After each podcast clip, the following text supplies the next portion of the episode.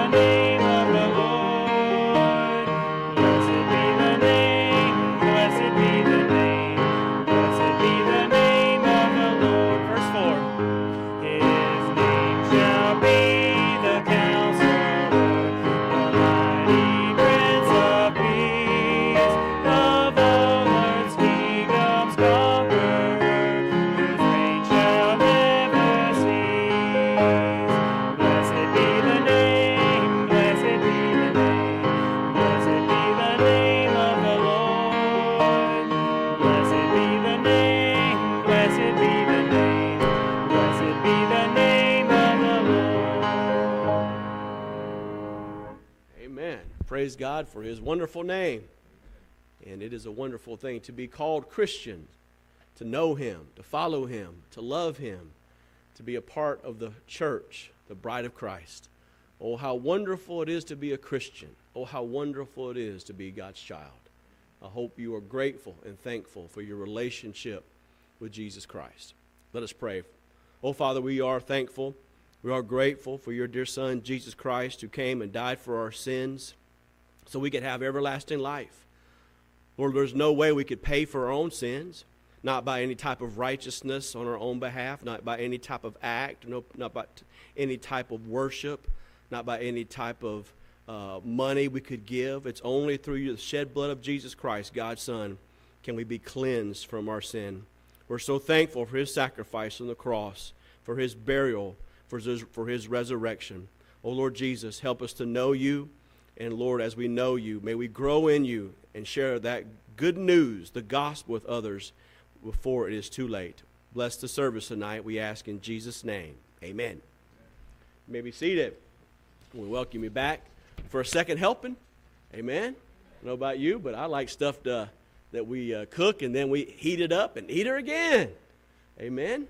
So good to be back here on a Sunday night. Don't forget, man, we do have our men's breakfast tomorrow morning uh, about 9 a.m and uh, looking forward from good fellowship and food there. Uh, by the grace of God, of course, we'll have our Wednesday night service, uh, Patch, the, Patch the Pirate, uh, time for the teens uh, on Wednesday night by the grace of God. Men's Bible study uh, this coming Thursday, the 8th at 7 p.m. Then this Friday, those of you who signed up for it, and I hope you have signed up for it, we're going to have the Phoebe's Valentine's Dinner at 6.30 p.m. in the fellowship hall. Looking forward to that. It's going to be good food again and good fellowship, some games, a good devotional with Brother Eric, and looking forward to that.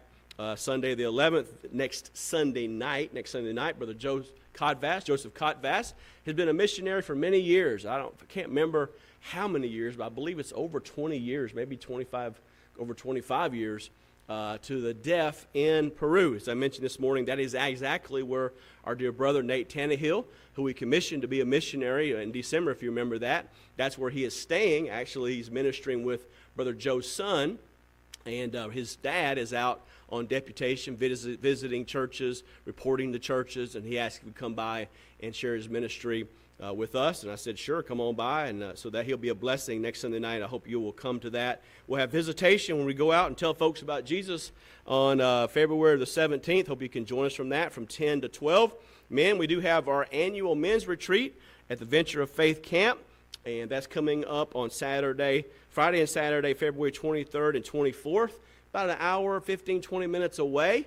Uh, we'll probably leave that afternoon, like late afternoon, like 4:35, and head up there. Uh, I think dinner starts at seven, uh, and we'll have preaching after that. But it's a good time of good food, good fellowship, great preaching.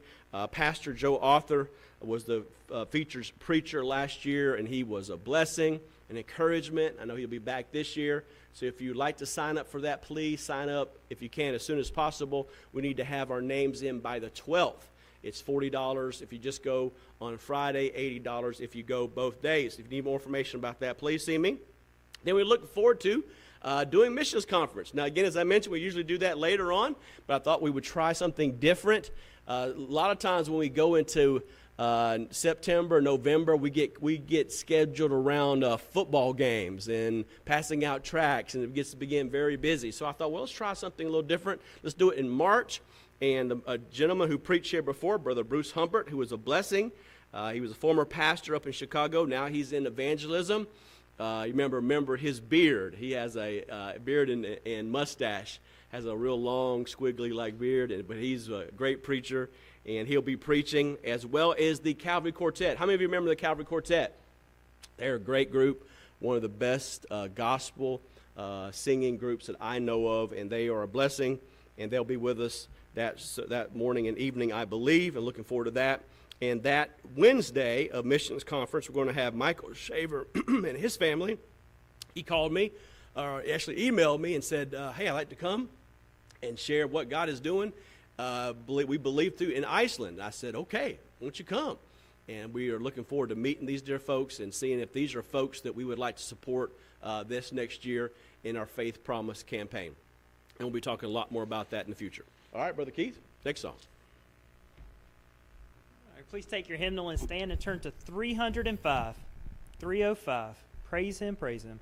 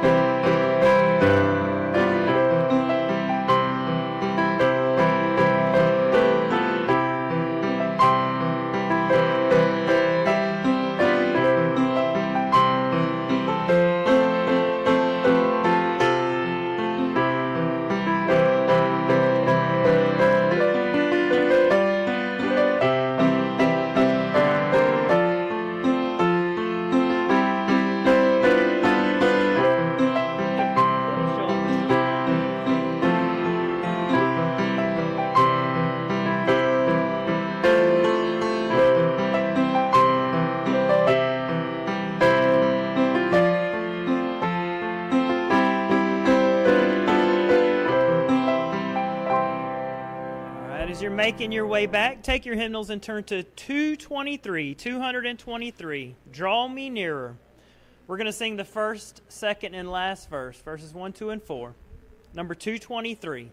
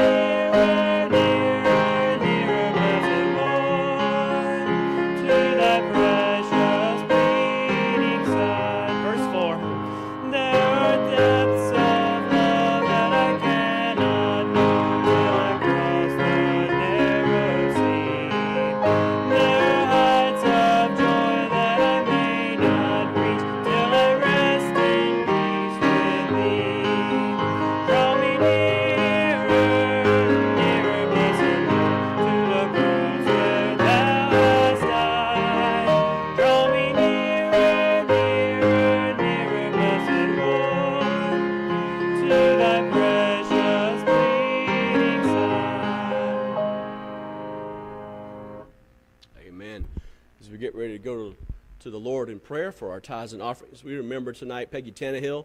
She's in the hospital for cellulitis, uh, possible pneumonia, and especially for Marie Danley. Uh, she is going to have open heart surgery uh, Wednesday morning, Lord willing. So pray for her this week, especially Wednesday morning. Hopefully, we'll find out a little more details about that, exactly when that surgery is going to be. Angie and I went and prayed with her this afternoon, but uh, let's pray for her especially on Wednesday morning. Brother Jimmy, would you pray for these different things and for the offerings?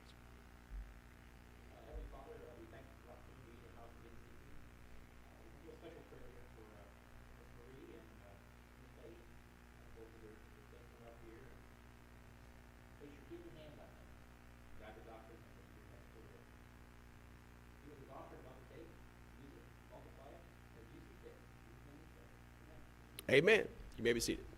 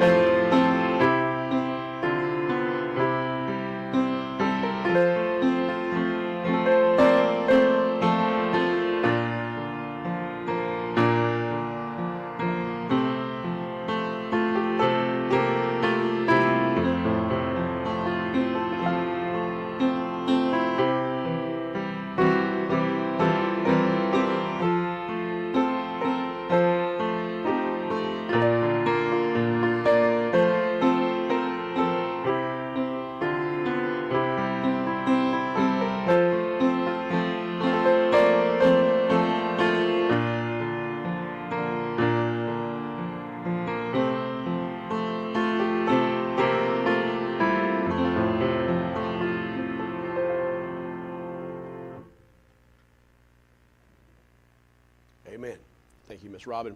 Take your Bibles, if you would, this evening and turn to Joshua chapter 2. That's where we're working our way through the book of Joshua. Joshua chapter 2 this evening. Joshua chapter 2, and in verse 1. And Joshua the son of Nun sent out of Shittim two men to spy secretly, saying, Go view the land, even Jericho.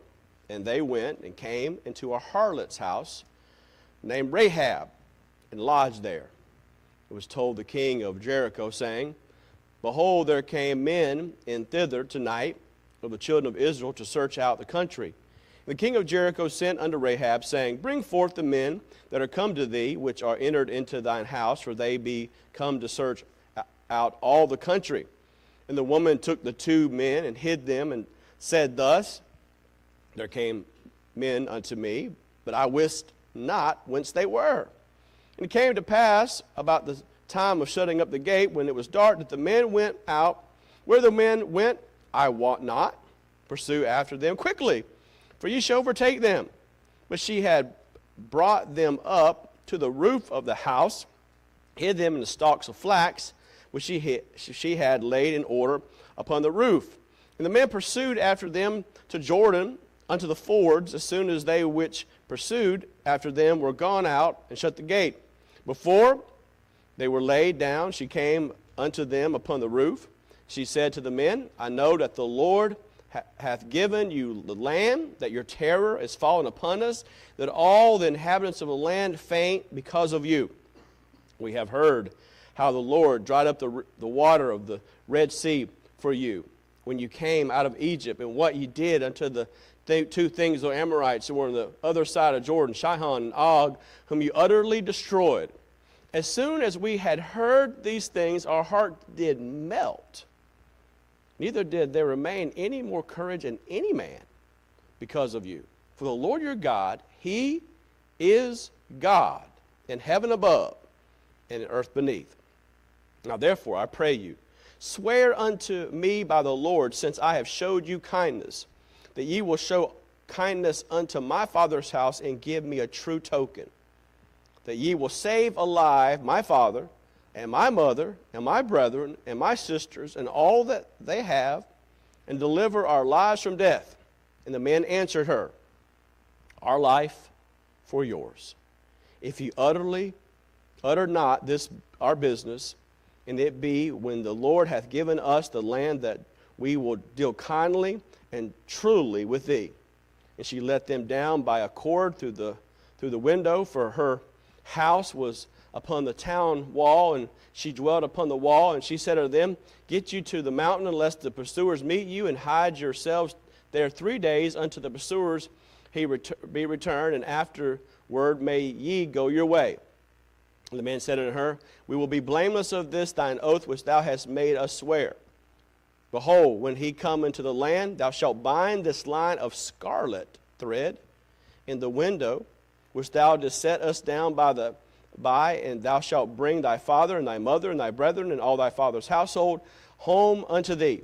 And it shall be that whosoever shall go out of the doors of this house into the streets, his blood shall be on his head, and he will not be guiltless. And whosoever shall be with thee in the house, his blood shall be on, on our head, if any hand be upon him. And if thou utter this our business, when we will be quiet of thine oath, which, which thou hast made us to swear. And she said, According to your words, so be it. And she sent them away, and they departed, and she bound the scarlet line in the window. And they went and came into the mountain and abode there three days until the pursuers were returned. And the pursuers sought them throughout all the way, but found them not. So the men, to the two men returned and descended into the mountains and passed over and came to, to Joshua the son of Nun and told him all the things that befell them. And they said unto Joshua, Truly, the Lord hath delivered into our hands all the land, for even all the household, all, all the inhabitants of the country do faint because of us. Gracious Father, again, as we take this few moments to look into your word, Lord, I pray you'd help us to learn the very important principles that are found in this chapter, chapter of this wonderful woman that we read about who is in the very lineage of our Lord and Savior Jesus Christ. Lord, we thank you for her faith. And we know because of her faith, her, her faith in you, she was, she was righteous in, in, in Christ. And we're thankful for those two spies who sought out uh, the, the land and showed such diligence and such honor in their words. Oh God, help us to have such faith. Help us to have such honor, integrity, and desire to please you in every area, every aspect of our life. Oh Jesus Christ, we thank you for your goodness and your, and your love towards sinners such as I. Bless tonight, and for anyone in this room who's not saved, oh Father, would you draw that person to yourself before it's too late and help us as Christians to know you better and know your book better so we can share it with others. In Jesus' name, amen. So, chapter chapter 2, we read the first real story of this book, biblical account, and we want to pay a close attention as we read about this. Of course, it's a story of danger, devotion, determination. The first two ch- uh, chapters deal with the preparation to cross, of course, the Jordan River. They tried that before, remember? Didn't quite work out the way they thought it would work out. The first chapter dealt with the inward preparations, the principles of the creed of faith. The second chapter deals with the outward preparations and the practice and the conduct of faith. And so it is a lot of times in life. We first hear about the, the doctrines, the, the, the, the truth of the Word of God, but then you see actually how we practice it out. And both are true. Both we, we need to know what the Word of God says, and then secondly, we need to know how to apply it to our life. How do we actually not just, okay, I know what it says, but how do I actually practice it? Both are very, very important. And we, sh- as the Bible says, we should work out our salvation with fear and trembling because ultimately we'll stand before God. So, first of all, this, this evening, we see the two spies that are sent out in, chapters, in chapter 2 and verse 1. These two spies are sent out of Canaan 40 years earlier, naturally, 12 spies were sent out. Sent out and, we know that one of those, uh, two of those uh, spies that we, uh, are is Caleb and Joshua. And instead of saying 12, he said, I'm, I'm not going to do, I'm not going to do the same thing that, that Moses did. I'm going to make it simple. I'm, I'm just going to send two. I'm sure he sent his best men, his, his most loyal men, uh, out to uh, spy out the land. They would cross over Jordan and uh, they would spy out this, this, this Jericho area. Joshua, of course, means uh, Jesus in the New Testament. And of course, we know that G- Jesus was rejected, and Joshua, uh, he would ultimately be rejected, uh, though they seemed to want to follow him, seemed to want to do the right things. But they sent these spies. Why did they send the spies? Well, they, they, they, wanted complete information about the fortress of Jericho. They wanted to know about the gates, the towers, the military force, the morale of the people, the water supply, the safe place for their families that would, uh, be, that would be needed. They wanted to spy out the land because they were getting ready to go into the land to destroy uh, the land utterly as they were commanded to do under Moses. They had not completed that. So now Joshua comes after the death of Moses, the servant of the Lord, to come in complete the, what God had told them earlier to do. And so they were going to do that. So what do they what do they do is they go into the land, they spy out this land, they go and they meet this woman by name of Rahab. Of course, she is known for and, and spoken about as Rahab the harlot. They go into this place where she has probably a, uh, a, a, an inn of some sort uh, where there is uh, prostitution. And, uh, but I believe they didn't go in there for immorality. I believe they went in there for, for rest and also to get information. The Bible doesn't tell us a whole lot about what went on there, but they would certainly find information about the land. They, they would know things that went on there in the land. They would have knowledge from talking to people about the land, and certainly that happened. So we see, first of all, as I mentioned, the two spies, but number secondly, the surveillance of the king. So of course, what, is, what happens is the king hears about what's going on.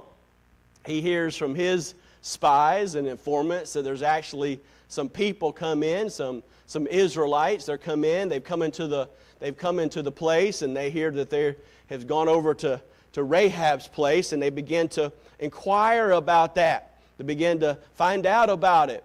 And, uh, and to, to, he begins to question what's going on. It's, it's a very important uh, thing in our life to, to, to, to, to realize that the, the, the devil knows about our things in, in our life. Dear friend, don't, don't, don't think that the devil doesn't know your weak points. He doesn't know areas where you struggle. He's been at the fact of hating mankind for thousands of years. And just like the king knew where the spies were, the devil knows where our struggles are in life. He's like a roaring lion, the Bible says, seeking whom he may devour. Do not give him any, any um, uh, food, if I may say. Don't give him anything that he may chew on. Don't give him anything that the devil could say, well, that's a weak part in that person's life. I'm going to try to get him in that area. That's why we talked about this morning in the book of Colossians that we set our things on things, set our life, our focus on things above, not on things below. That we set our affections, our thinking. Because, dear friend, if you don't set your think, if you don't set your, if you don't set your focus on things below, on things above, you'll set your focus on things below. If you don't set your affections on things above and are heavenly and are righteous, you'll be setting your affections on things that are below. And that's exactly what can hinder us and hurt us.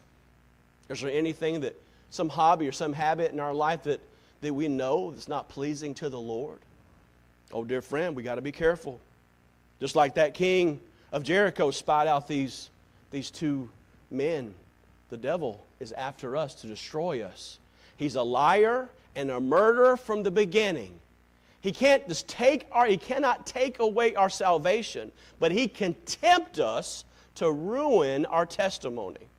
There's a many a many a Christian that you know of yourself that maybe used to sit in these seats and seats like these in different churches who used to come to church, used to live for God, but they set their affections on things below, not on things above.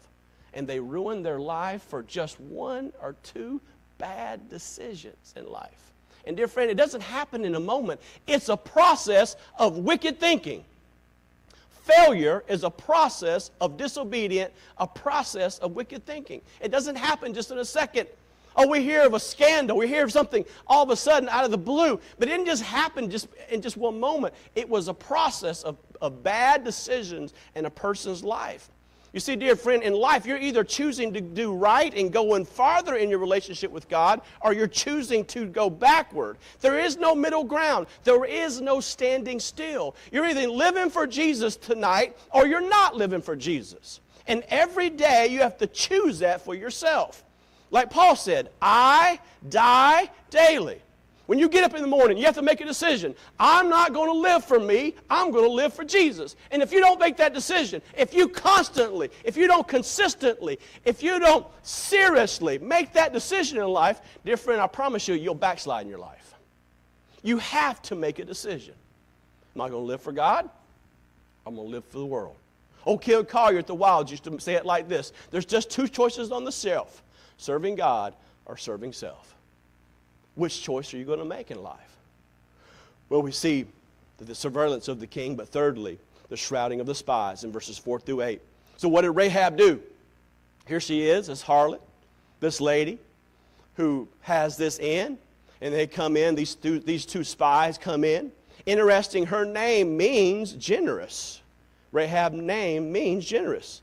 She generally puts her life on the line to protect these Jewish Israelite spies. The Bible it illustrates this very important point that we find in Proverbs chapter 16, verse 7. When a man's ways please the Lord, he maketh even his enemies to be at peace with him. And we see by her shrouding of the spies, there's a deception in verse 4. There's a deception. The Bible says the woman took the two men and hid them and said, Thus there came men unto me, but I wist not where they were. Uh, I think she stretched it out a little bit further right there, right? She deceived them. Uh, she deceived them by deception. She shrouded the spies by direction, tells the men to pursue the spies who've left her. She points them away from the men. Thirdly, thirdly number C, letter C, she, she disguises them. She hid the spies on the roof, covered with stalks of flax. Of course, the roofs in those days were used to dry out foods, and flax that were used for sleeping too. After the flax dried, it was beaten into threads and used for the manufactures of linen and cloth. Some of the scholars believe that Rahab had already begun to ch- make a change in her life because of this flax. She was not focusing on the, the, the position of ill repute, but on doing things life, right in her life, some people believe. Flax was not the work of a harlot, it was the work of an honorable person. Letter D she shrouded the men by distraction. Soldiers would pursue after the spies toward the Jordan River, and they assumed this is where they would go. So the question is, as I was thinking about that, what would you do if you were in her position? Here you have two people who are God's men, and the enemy, or actually in her situation, her own brethren come into your place and say, Where are the spies? What do you do? Do you tell the truth or do you lie? Well, I'm not getting any answers here. I guess I better tell it myself, huh? You're all looking at me like a cow looking at two gates. well, let me tell you this. In Jerusalem is a place that I've talked about, the Holocaust Museum. And outside the Holocaust Museum, there is a row of trees. And in that row of trees, which is called the Garden of Righteousness, is the names of people by the name of Oscar Schindler. Ever heard of Oscar Schindler? Schindler's List. He had some deception of the Nazis because he really wanted to save the Jews, and he saved 1,200 Jews by employing them and helping them. Another name on that Garden of Righteousness that I saw when I was over in Israel was Corrie ten Boom. Her family saved over 800 Jews by deceiving the Nazis. No, was it right for them to deceive the Nazis, or was it right for them to save the Jews? What was it? How many of you have read Diary of Anne Frank? You've read that? Was it wrong for those folks to hide Anne? Or was it right for the, or was it was it would have been the right thing for them to tell the Nazis exactly where they were hiding the Jews? Somebody bust through your door at two o'clock in the morning. And they say, yeah. we know what Wilma would do. and they say, and they say to me, say to you, how many people are in this house? Are you going to tell them the truth? Are you going to take them to each bedroom? Are you going to tell them where, tell them where they sleep? Or are you going to lie? What are you going to do? What about Cassie Bernall? say, who in the world is Cassie Bernall? Remember the Columbine shootings years ago? There's two men who went in and killed kids in a public school. One of the two that was killed by was named Cassie Bernall. One of them put the gun to her head and said, Are you a Christian? And she said, Yes. And they shot and killed her. What would you do? Well, it's a very interesting situation, and often we don't put ourselves often in those situations. But I think it's something for us to good to think about. I believe, especially in times of war, in times when your life is threatened. Obviously, lying is wrong. We know that. But which is the greater, lying or death? Can you recover from lying? Yeah. But can you recover from death? There's no recovering from death. I listened to the great Charles Swindoll, Chuck Swindoll, and he was talking about this.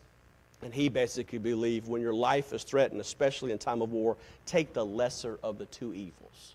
Obviously, we know lying's wrong. But in a case where a situation like that, which would you rather do? Lie or tell the truth and someone dies? Interesting question. Hopefully, none of us will ever have to get in that situation. But that's something we need to think about as we live this life, which is, which is the lesser of the two evils in situations like that. Number four, we see the statement of Rahab's faith in, in verses 9 through 11.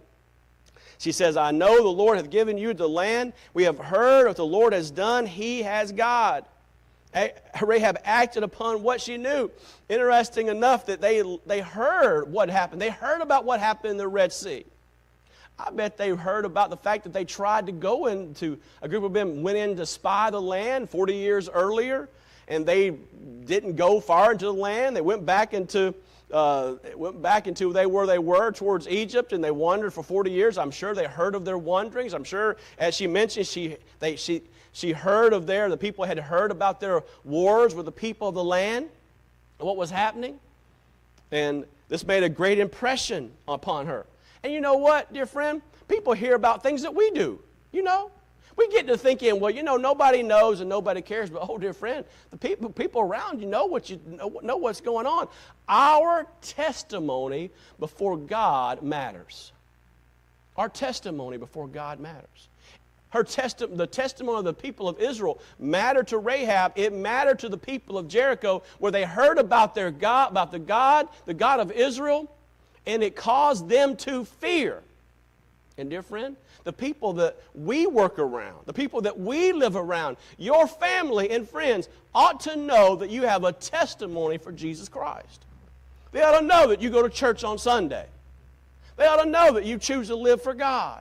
They ought to know uh, that you are a person who, who, who tries to live right and do right. Your, your, your yard should reflect that. Amen? Your house should reflect that. Your dress should reflect that. Your life should reflect that. Well, everything we do to the best of our uh, uh, ability, the Bible says whether we eat, drink, or whatsoever we do, and that's pretty, whatsoever is pretty big, isn't it? We do all to the glory of God.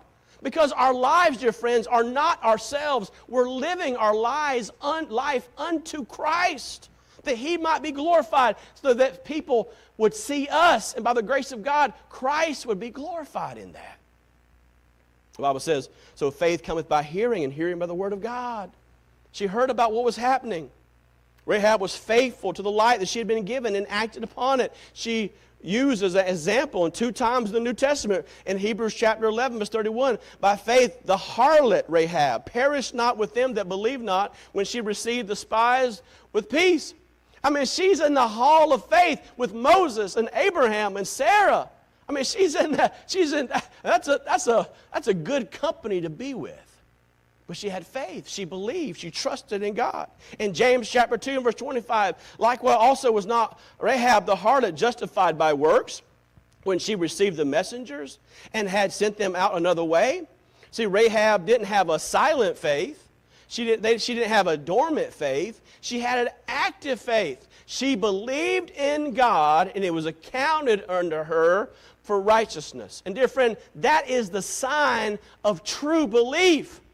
We know the verses well. Ephesians 2 8 9. For by grace are you saved through faith, and that not of yourselves. It's the gift of God, not of works. Salvation is not about what you do. Salvation is not about what you wear. Salvation is not about where you go. Salvation is not about who you, but what you have. Salvation is in a person, Jesus Christ alone. Jesus Christ alone. She had faith in God, and God accounted that faith unto righteousness. This active faith, we ought to have active faith that causes us to serve the Lord, help us to be a witness for a Lord to want to want to, to help others, to encourage others. It's something be shouldn't be just theoretical. It shouldn't be something we just hear about on Sunday morning, Sunday night, and Sunday school, and Wednesday night. It should be something that's active. You should actively want to show your neighbors that you're a Christian by doing Christian things, by showing concern, by showing care, by showing love, by showing empathy, by showing understanding. Do you do these things actively? Or they're just, well, I know they're good, preacher, but I don't actually do them. Then, dear friend, what's the point of your faith? If your faith is not active, do you have faith at all? That's what James says, right? Now, you, you're not saved by your works, for sure. But, dear friend, when you're saved, a saved person, any person I've ever met in almost 35 years of salvation who truly got saved, started doing things for God. They got serious about God. They started reading their Bible and praying. They started showing up in church. They began change. They, they, changed their clothing. They changed their attitude. They changed their life. And sometimes it was a slow growth. Or sometimes you plant things out there and they seem like they'll never grow. You put a weed out there, it'll grow five feet in two days. but everybody's different. Different soils. We know the, the parable of the sower. Different people grow under different circumstances in different situations. But, dear friend, there's definitely a change in the life. We see this active faith in her life and the difference that she made. Number five, we see the supplication for safety in verses 12 and 13. Rahab's faith continues to be seen as she becomes a picture of the process of redemption. She saved the spies. This was a picture of her righteousness of of Christ saving men. Why? The flax was used to make linen garments. Revelation 18, 8, 19, 8, we find these garments picture the righteousness of the saints, the righteousness in Christ, as we see in Romans chapter 3, verse 21. Then we see Rahab's burden to save others. She wasn't just take, caring about herself and protection for, her, for herself, she cared about her brothers. Cared about her mom and, and, and, and family and father. She wanted us to take care of herself. She said, I want to, would you take care of my family and, and our stuff? If I hide you, if I protect you, if I keep silent, will you take care of my family? Oh man, if only, if only we were that earnest about our own family. If only we were that earnest of praying for our own folks who are not saved or not right with God. I ask you a question. Do you have a list of folks that you pray for on a regular basis, especially those who are not saved? You have a list? You have a list. Different. We ought to have a list every day. Lord, would you save so and so, so and so? Hey, we talked about the parable this morning of the, of the widow woman who went before the unjust judge. Because of her continual crying out, he granted her the wish that she had to get revenge. Friend, we ought to, ha- we ought to be a person who continually knocks on the doors of, of heaven and we beseech the Father through the blood of Jesus Christ to answer our prayer. Dear friend, we can boldly go before the throne of grace because of what Christ has done on the cross. Let's use that opportunity while, we're can, while we can. There's a day coming, dear friend, where we won't be able to pray no more. We won't pray. We will, our prayers will be gone. We'll be in the very presence of God. We'll be in the very presence of God. Oh, the Bible says, Hebrews chapter 4, verse 12, let us come boldly unto the throne of grace, that we may obtain mercy and find grace to help in the time of need. She gave a supplication. She cared about those who were around him. She had a burden for others. We have a burden for others. You have a burden for your neighbor. You have a burden for that person you see every week at the grocery store. You have the burden for that woman you see at the library. Your teachers, kids at school, do you have a burden for them? You care about their souls. Every person you see is a soul that's going to heaven or going to hell. You think about that? You care? It's easy to look at the exterior of somebody and judge them quickly and say, well, oh, that old poor soul, he's on his way to hell. Oh, dear friend, if it wasn't for the grace of God, there go I. There go you and I. Every person we see. God loves every person we see. And He wants every person we see to go to heaven. We ought to ask God to help them to know the Lord. And maybe He wants to use us. Number six, we see the, sec- the surety for security in verses 14. It says, And the men answered her, Our life for yours. I love that little statement. Our life, or we're willing to give our life for, for your life. Oh, I got to know some, some dear men of God in the past and churches I've been a part of that gave their life, the very, the very end of their life, taking care of their dear wives as they sunk into sickness and pain and sorrow. Oh, a lot of times I've seen folks in situations like that. The husband will put the wife, or the wife will put the husband in a nursing home. Let somebody else take care of them. But these, men, these men of God that I met, they took care of their dear wives unto the very end. I thought to myself, wow, what grace, what kindness, what, what love. But, dear friend, didn't we make that, didn't we say that when we stood before the altar right down here? That in sickness and in health, in rich and poorness, I will, stay, I will be with you till death do us part? Are those mere words? But didn't we give a vow between all the people there and the witness before God? Dear friend, we gave a vow before God that we would help that person and encourage that person and love that person and provide for that person and take care of that person to death do us part. And God thinks highly upon those words, dear friend. And she thought about those words as we think about those words as, as they said, Hey, we give our lives for yours. We're willing to sacrifice everything. We'll do whatever it takes but our word is true. If ye utter not this our business, it shall be where the Lord hath given us the land, and we will dwell kindly and truly with thee. You can trust us. I believe, I believe she believed that. The suggestion for escape, verses 15 and 16. Rahab lets the men down in the window of the wall. She actually dwelt there in the wall. It's interesting as I learned more about these walls of Jericho, and when I was over in Jericho, which is down south of Jerusalem, around below sea level, these walls were 90 feet high and 30 feet wide. Imagine, imagine trying to build those walls. A 15 foot gap was spanned between, by wood planks, and the houses were built into the walls with windows on the interior and the exterior sides. These shelters provide needed room for lodging people. It's believed that Rahab dwelt on the west wall. The mountains were on the west side of Jericho. There are limestone cliffs about 1,500 feet high and honeycombed with caves that could hide them. She instructs them to go in the direction because the soldiers would not assume they go this way. It is also believed she was on the west side because the archaeologists revealed in recent findings the only way to survive the destruction of Jericho was a lone tower section on the west side that is still, parts of it are still even seen today. Interesting enough. What'd she do? She said, Wait in the mountain for three days. They would be very stressful and taxing on Joshua. I'm sure he was waiting for the news. He's ready to move. Joshua had learned through the years the importance of being patient and waiting on the Lord, so he didn't do anything until he heard back from the spies. Number eight, the stipulations for survival we see in verses 17 through 20. Before their departure, the spies review the conditions for the survival of Rahab. We see the sign of the scarlet thread in verses 17 and 18. The Bible says that the men said unto her, We will be blameless of this thine oath, which thou hast made us swear. Behold, when we come into the land, that thou shalt bind this line of scarlet thread in the window which thou hast let down, and thou shalt bring thy father, thy mother, thy brethren, and all thy, father, thy father's household, and home unto thee. The scarlet thread was going to be hung out the window. The red dye, interesting enough, was obtained from boiling certain type of rocks, ores, ores from crushing a certain type of bug, which produced a brilliant red color.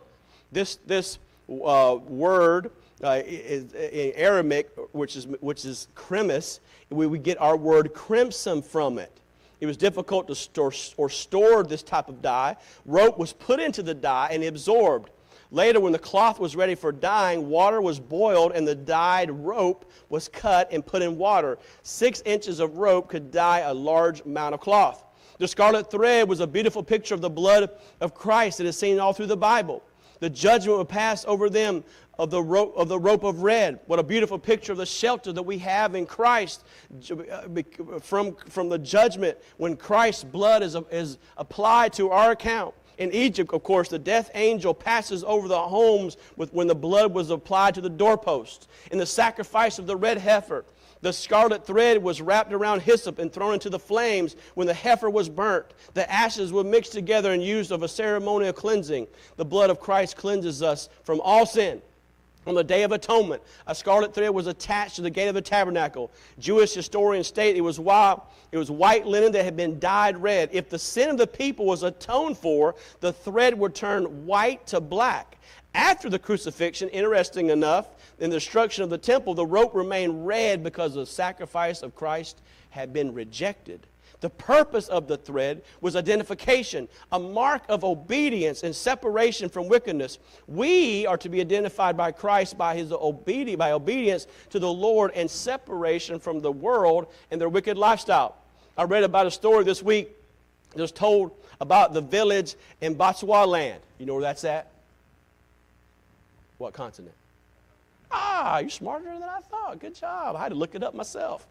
To the surprise of some of the, one man uh, who raised chickens, notice that these, the, some of the chickens with little, little red ribbons fastened to their backs between their wings. He asked the owner of the chickens what was the purpose of the little red ribbons. He answered and told the traveler that the red ribbons protected his chickens from hawks that would normally attack them. During his 15 years in the village, no chicken was taken by a hawk if it had a red ribbon on its back. Yet many chickens did not have the red ribbon, and they were carried off by the hawks.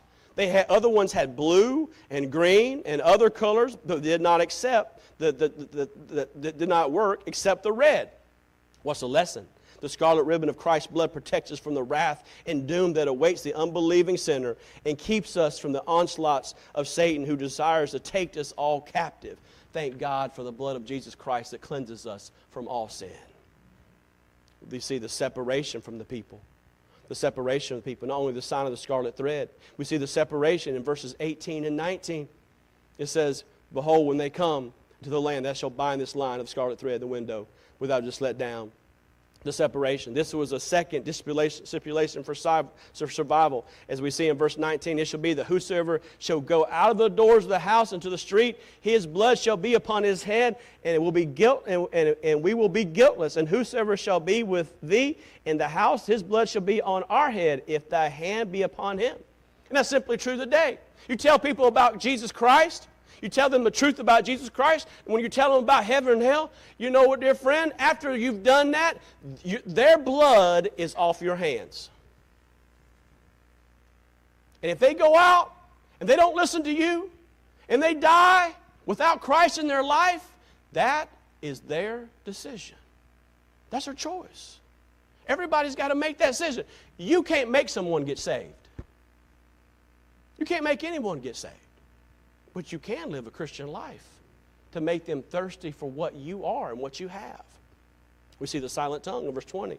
If thou utter this our business, then we will be quiet, quit, we will quit thine oath which thou hast made us to swear. Rahab had to keep quiet, had to keep silent about these spies, or the deal was off. And so often in our life, we mess things up by saying things and doing things that destroy our life.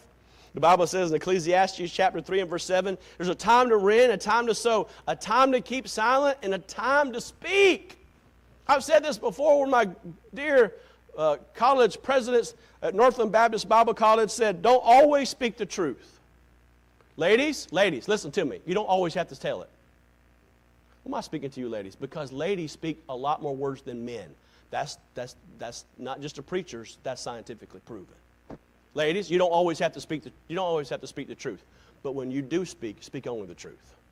Well, I was talking to a bunch of preachers just the other day. He said, they said the number one sin in the Baptist church of the day is gossip among people. Did you hear what I said? The number one destruction of churches today is the gossip of its people. It's when people don't have enough things to do in life, even though they have, they really do have a lot of stuff to do in life, they're just not doing it. They get on the phone and start saying, Oh, I got a prayer request. And it starts out with a prayer request, and after about 35 minutes, they finally get to the prayer request. Between the time they started and 35 minutes in, they've been talking about gossip the whole time. No, dear friend. If it doesn't involve you or involve somebody else, stay away from it. Stay away from it. Don't, don't get into gossip. Don't get into tale bearing. Don't get into assumptions. I think I know what they said. No, you don't know. You could assume what's going on, and you don't have a clue what somebody's doing. I, people make, people do make decisions and do things. I don't try to guess what they're doing. If you have any guesswork, just go up and ask them.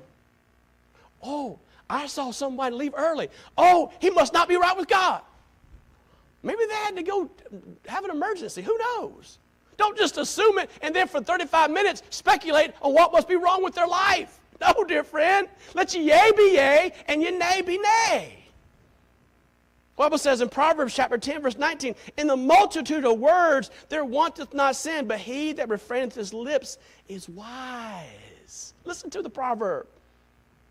Proverbs 21, 23, Whoso keepeth his mouth and tongue keepeth his soul from troubles. Oh, dear friends how important it is to be careful. If Rahab, well, you know, would have started talking about what was going on, and one of those other ladies or other uh, patrons of the inn had heard it, it would destroy the whole thing. Be careful, little mouths, what they say. Let's speak righteousness. Let's speak righteousness. Do you know that every idle word that we, that we speak is written down in a book in heaven? Every idle word. If that is true, and the Bible says it is, shouldn't we think about what we say every day? Shouldn't we say it? We see the spirit of the spies in verse 20 through 24. And they went and came into the mountain and abode there three days. And the pursuers returned, and pursuers sought them throughout all the way. And they found them not. What they do? We can do it. They were victorious. What was the attitude of the spies? Think for a second. These guys were almost captured. Their lives were almost destroyed. They had to hide in the mountains for three days. They didn't know if they were going to live. They didn't know if they were going to die, but they had faith and trust, trust in God. What was the difference 40 years ago? That, what, what was the difference? These people had a can do, believe, and trust in God. But before Ten of the other spies did not. You know what we all need to have in life? Generally speaking, we need to have an attitude that I can do all things through Christ, which strengthens me. If God has given you something to do, then do it with all your might and believe that through you, things can be done exactly how He wants you to, how he, he wants you to get it done. Trust in God, believe, have faith. Faith, trust. And what's the summary of Rahab's reward in faith? Rahab did not perish by faith, the Bible says again in Hebrews 11 31. Rahab perished not with them that believed not, but she had received the spies with peace. And she became a princess of Judah. The, Sal- the Bible says, and, and Salmon begat Boaz of Rachab, and Boaz begat Obed of Ruth, and Obed begat Jesse. Why, she's in the lineage of David the king. She's in the lineage of Jesus Christ. You say a harlot? Yep. God can use the outcasts. God can use the nobodies.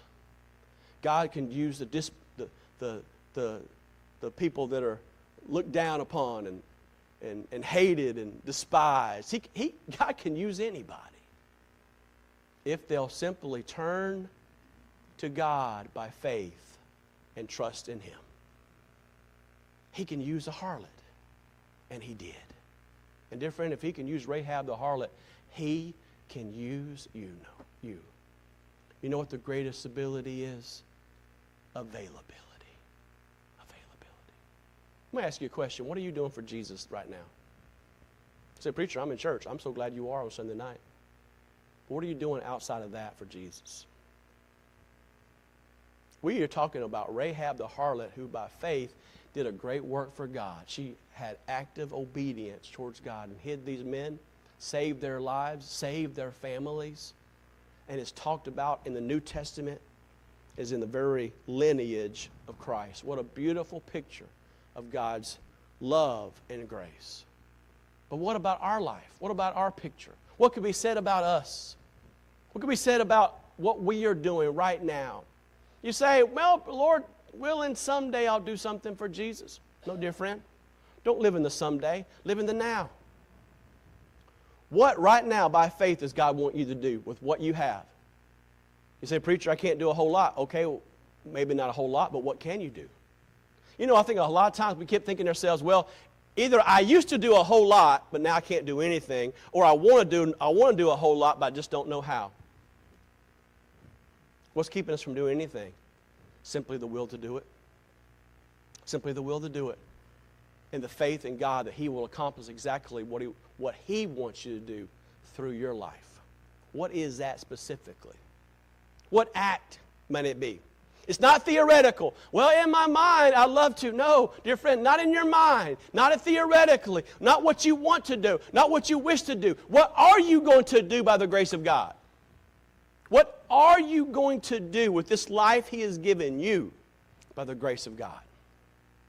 Attempt great things for God. Attempt it to the very best. You say, Well, preacher, I'm going to attempt it. And you say, Well, I, I might fail. you might not even get to the part where you even do it, but at least go forward in it. Go forward in it to the best of your ability. By the grace of God, the strength that He gives you, go forward in it. Don't focus on the failure. Don't focus on the possibility. But go forward in what God has you to do and be a testimony to those around you who see you work your life by the grace of God through faith in Christ. What a picture that would be. Oh, not a perfection because none of us are perfect, but at least trusting and by the grace of God, trying to do all we can while we can Christ. What does God want you to do with these years that you have left? I'm not talking about working a nine to five job. I'm not talking about being a parent, because those are very important. I'm talking about what is specifically God want you to do with the life that He's given you. That someday, if we if we last so long, some preacher will stand over your casket and say, by the grace of God, they did this. They believed God and it was counted unto them for righteousness. Look at the actions that they did for Jesus Christ.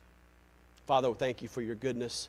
Thank you for this wonderful example of Rahab and these two spies. We don't even know their names, but I have no doubt we'll meet them in heaven because of their actions, their active belief. We look back at them with honor. Oh, I pray the day that you know Christ is your Savior, dear friend. Has there been a time in your life where you recognize the fact that you're a sinner? That Jesus Christ was the only Savior and you placed your faith and trust in Him? Not in being good, not in some type of action, not in some type of work, not some type of appearance, but in faith in Christ alone. Have you made that decision? You've turned from your sin and you placed your, tr- your trust, all your faith in Christ to save you. Have you ever made that decision? Say, preacher, I've never made that decision, or I'm not sure I made that decision, but I want to be sure today. I want to be sure if I die, I'll go to heaven and not hell. Would you pray for me? No one's looking around, just you and I and the Lord. Preacher, I don't know if I'm saved. I don't know if I died today, I go to heaven, but I want to be sure. Would you pray for me? Anybody like that at all tonight? I'm just not sure of my salvation. Dear friend, your salvation is not based on anything you've done, it's based on what Christ has done for you. Have you placed your faith in Christ alone? Anybody at all? I'm not sure about that. How about you? As a, the biblical account of Rahab and these two spies, have they encouraged you to see these two, these two folks? The two spies, we don't know their name, and Rahab, she's called a harlot. They did great things for God. I need to do more for Christ. I need to do more in my life for Jesus. I need to, I need to say yes to Him. I need to quit making excuses. I need to quit focusing on what I've done in the past. I need to get over my, my stumbling and bumbling and problems. I want to do more for Jesus. I need to do more for Jesus. Would you pray for me, preacher, that I, by the grace of God, through His help and through His strength tonight, that I do more for Him? Whatever He wants me to do, I'm willing to do. Amen. Praise God.